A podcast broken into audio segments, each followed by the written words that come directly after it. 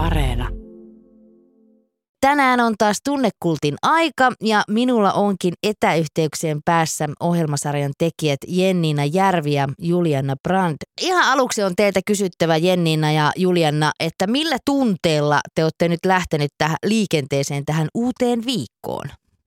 sanoisin, että se maanantai ehkä vähän hitaasti käynnistyy, mutta nyt kun tähän puoleen päivään mennessä on jo niin kuin ehkä lämmetty tälle päivälle, niin kyllä se fiilis on aika innostunut tällä hetkellä taas. Mulla on kans jotenkin tosi innostunut fiilis ja mä oon pitkästä aikaa jotenkin semmoisella tekemisen meiningillä tällä viikolla. Ja se tuntuu erityisen kivalta näin jotenkin karanteeni aikana.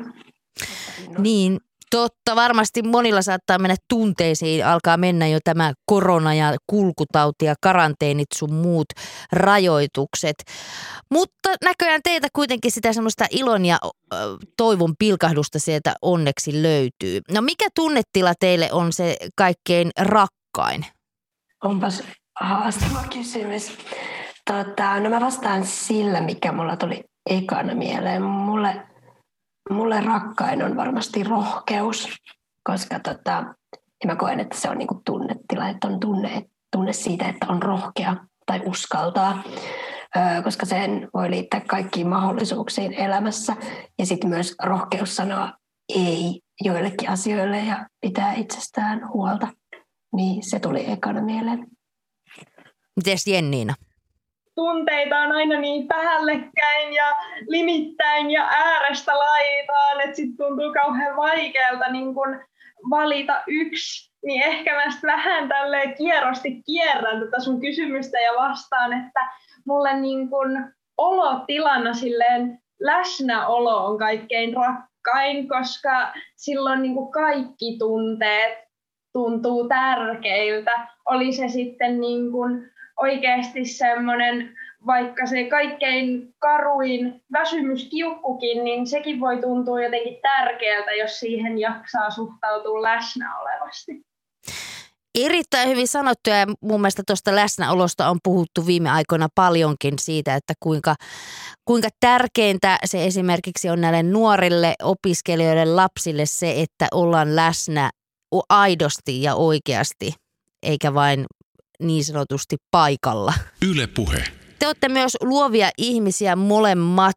Juliana, säkin teet esimerkiksi runoutta ja kaikkea muuta. Niin mikä se, millainen tunnetila on semmoinen, mikä on niin kuin luovin? Koska tavallaan se ei välttämättä ole ehkä kaikilla se positiivisin tunnetila. Hmm, tämäkin on jotenkin ihana kysymys. Tota, Mä sanoisin, että yksi luovin tunnetila, mikä mulla on ja mikä ohjaa paljolti mun tekemistäni on, niitä on oikeastaan kaksi. Yksi on aitous, niin kuin, että pysyy aitona itselleen ja aitona sille tekemiselle. Ja toinen, jota erittäin vahvasti koen tehdessäni luovaa työtä, niin on hauraus ja hauraudelle alttiiksi asettuminen, koska mä koen, että ilman sitä ei voi syntyä niin luovia asioita, mitä mä haluan tehdä. Ja, ja samallahan siinä asettuu altteeksi myös arvostelulle, ö, mutta, mutta kuitenkin jotenkin se on semmoinen tunne, mistä kaikki lähtee siihen omaan tekemiseen.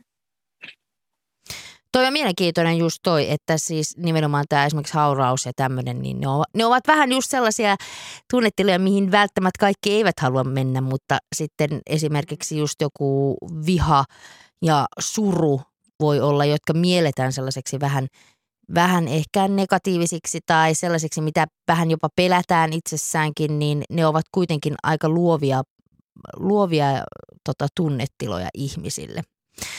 No mutta sitten tähän tunnekulttiin teidän ohjelma, uusi ohjelmasarja, niin miksi te halusitte pureutua tunteisiin? Mikä niissä kiehtoo?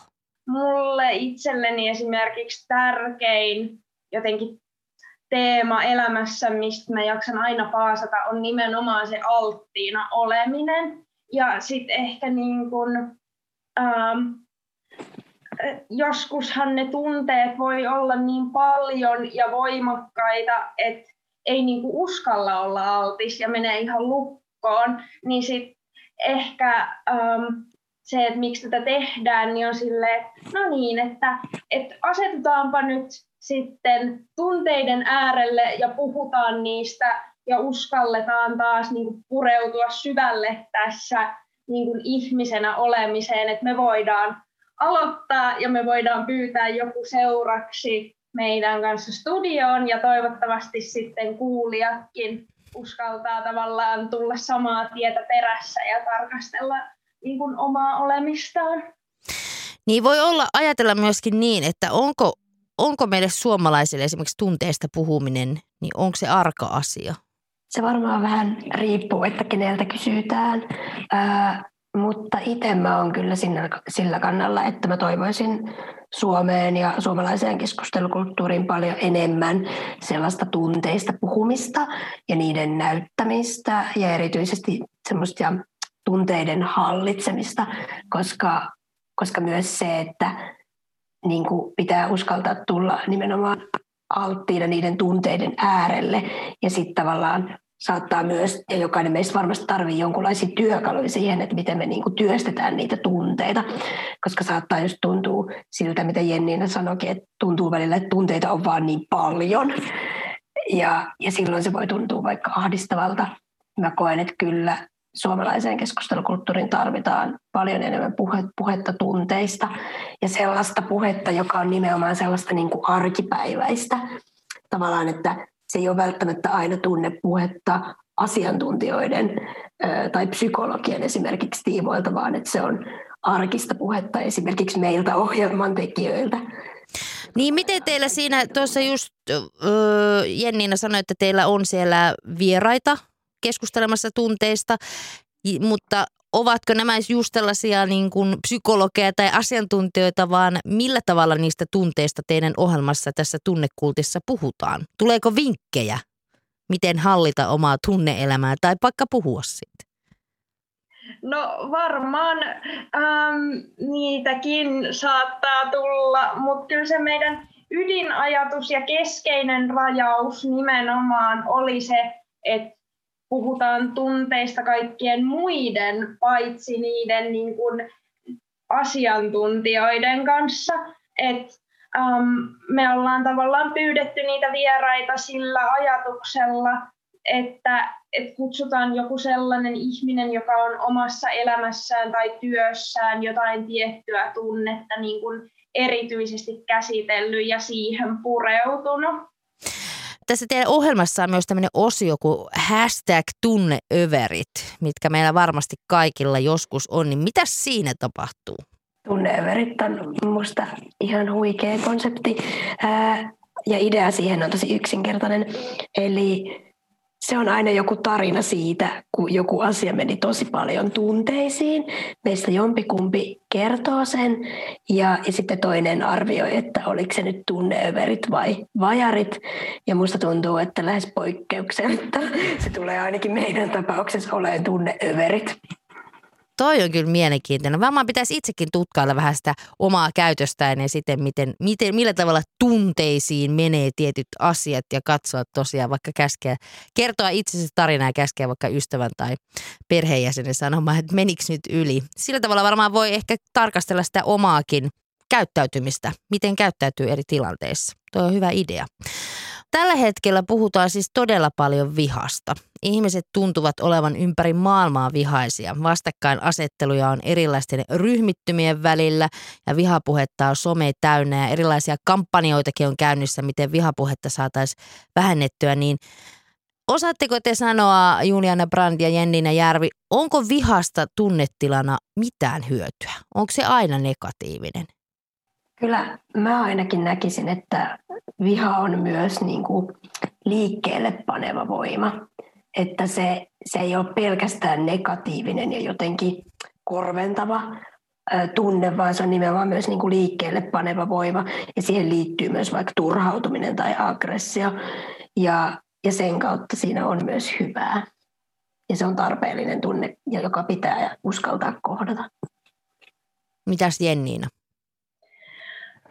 No mä oon sitä mieltä, että mm, viha voi olla tosi vaikea tunne. Um, sehän ihan tutkitusti niin kun mm, voi aiheuttaa esimerkiksi tai lisätä niin kuin sydän- ja verisuonitautien riskiä ja näin poispäin. Et, et se on sellainen tunne, että jos ei sitä osaa käsitellä, niin asiat menee tosi vaikeiksi, mutta mä oon sitä mieltä myös, että se on tosi ähm, merkityksellinen tunne, koska sehän nimenomaan, mm, tai niin kuin, että jos et se suuttuisi ikinä mistään, niin eihän asioilla myöskään olisi silloin sulle kauheasti väliä.